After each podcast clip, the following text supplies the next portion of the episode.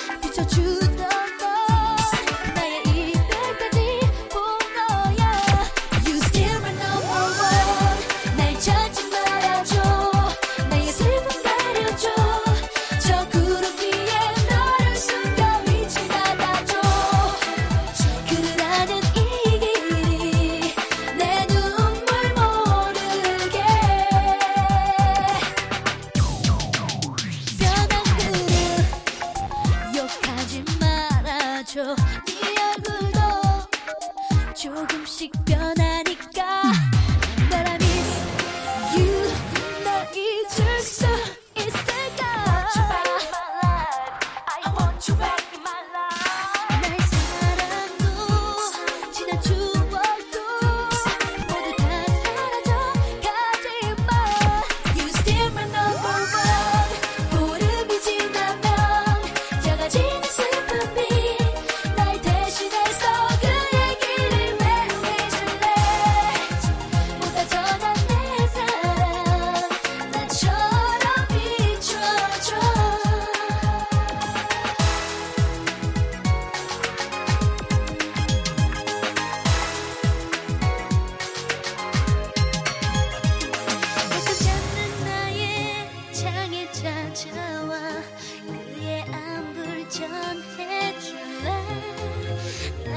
나 꿈결 속에서 따뜻한 그의 손 느낄 수